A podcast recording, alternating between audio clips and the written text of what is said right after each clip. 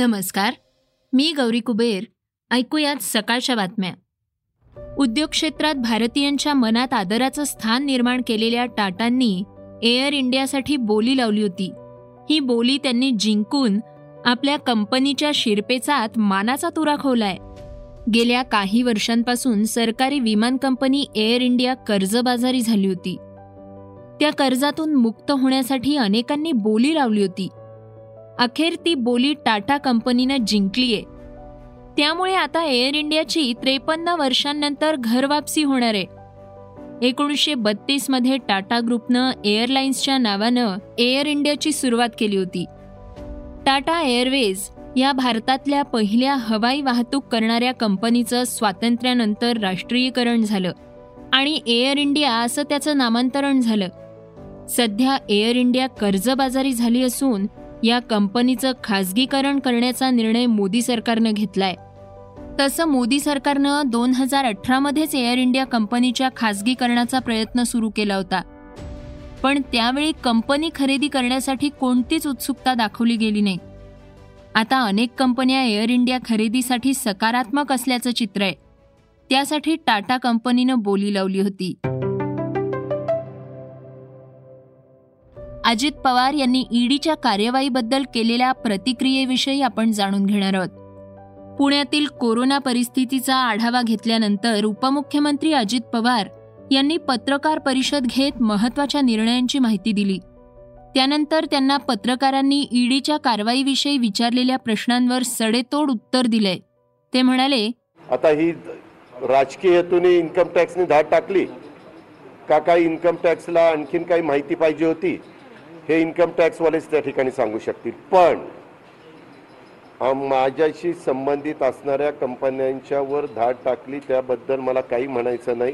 कारण मी पण एक नागरिक आहे. मला एका गोष्टीचं दुःख आहे की ज्या माझ्या बहिणी ज्यांची पस्तीस वर्षापूर्वी चाळीस वर्षापूर्वी लग्न झाली आणि त्या त्यांच्या त्यांच्या ठिकाणी अतिशय चांगल्या पद्धतीनं त्यांचा त्यांचा संसार करतायत. त्याही तीन बहिणींच्यावर एक माझ्या कोल्हापूरच्या बहिणीवर आणि दोन माझ्या पुण्यातल्या बहिणींवर त्यांनी धाडी टाकल्या. आता ह्याच्या पाठीमागचं कारण मात्र मला समजू शकलं नाही. कारण त्या आपलं आपलं जीवन अतिशय व्यवस्थितपणे जगतायत. त्यांच्या मुलांची मुलींची लग्न झालेली आहेत. त्यांना नातवंड देखील आहेत. आणि असं असताना त्यांचा तसं बघितलं तर अजित पवारचे नातेवाईक म्हणून जर धाड टाकलेली असेल तर राज्यातल्या जनतेने ह्या गोष्टीचा जरूर विचार केला पाहिजे की कुठल्या स्तरावर जाऊन आज ह्या वेगवेगळ्या संस्थांचा वापर हा त्या ठिकाणी केला जातो. मी पुन्हा सांगतो बाकीच्या संस्थांवर ज्या कंपन्यांवर टाकली त्याच्याबद्दल माझं काही मत नाही. यावेळी अजित पवार यांनी पुढच्या काही दिवसात टप्प्याटप्प्यानं पुण्यातील नाट्यगृह पर्यटन स्थळं आणि विद्यापीठ सुरू करणार असल्याचं सांगितलंय.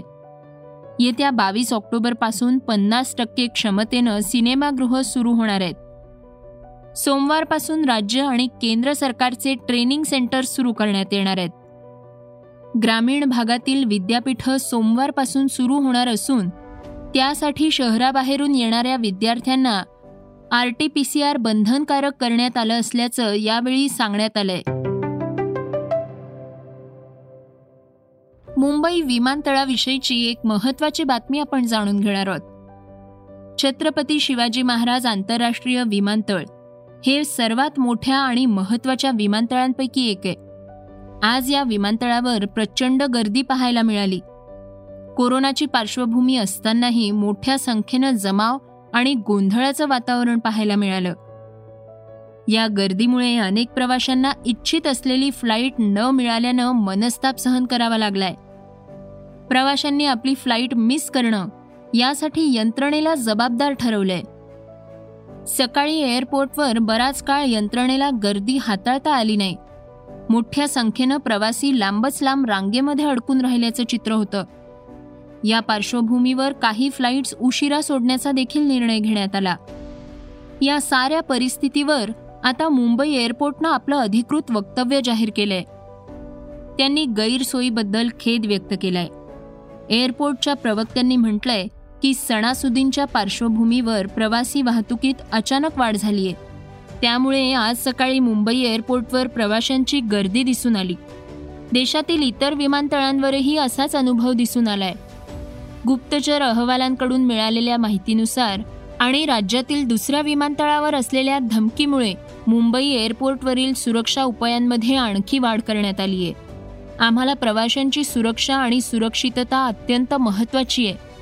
त्यामध्ये कसल्याही प्रकारची तडजोड होणार नाही.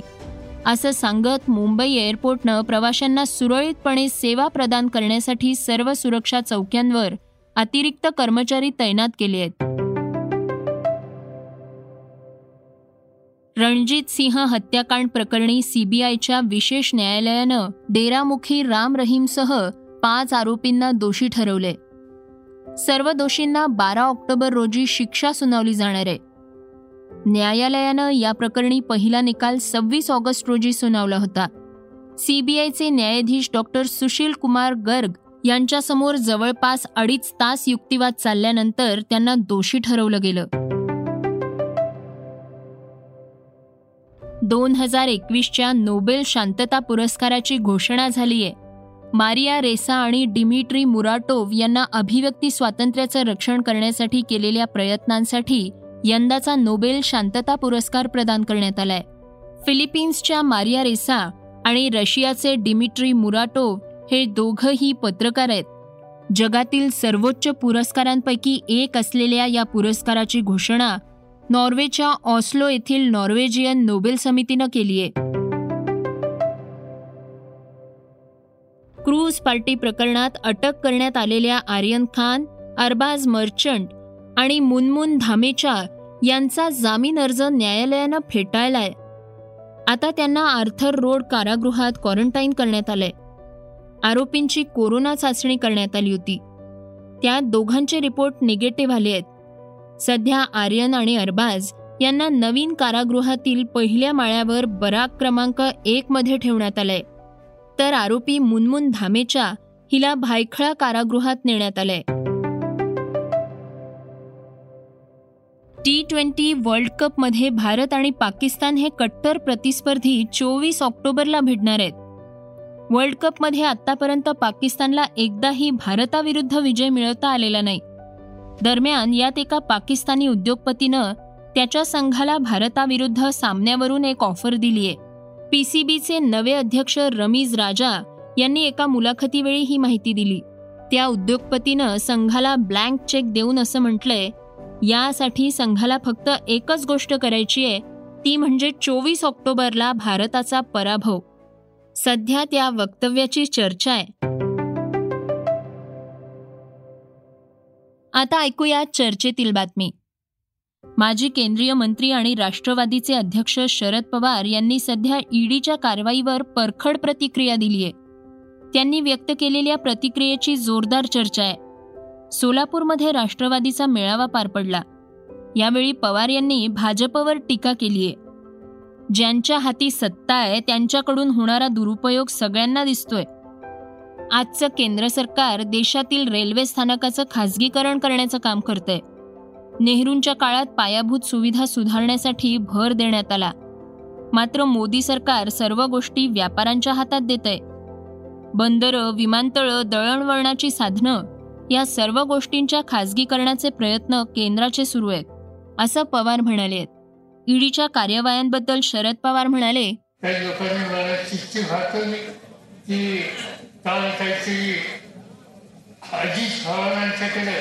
काही सरकारने पाहुणे पाठवले होते. ते पाहुणे घेऊन गेले. पाहुण्यांची चिंता आपल्याला असते. कारण आपल्याला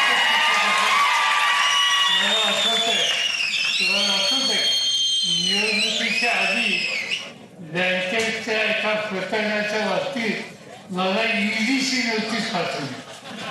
त्या बँकेचा मी सभासद नव्हतो त्या बँकेचं मी कधी कर्ज आयुष्यात घेतलं नाही.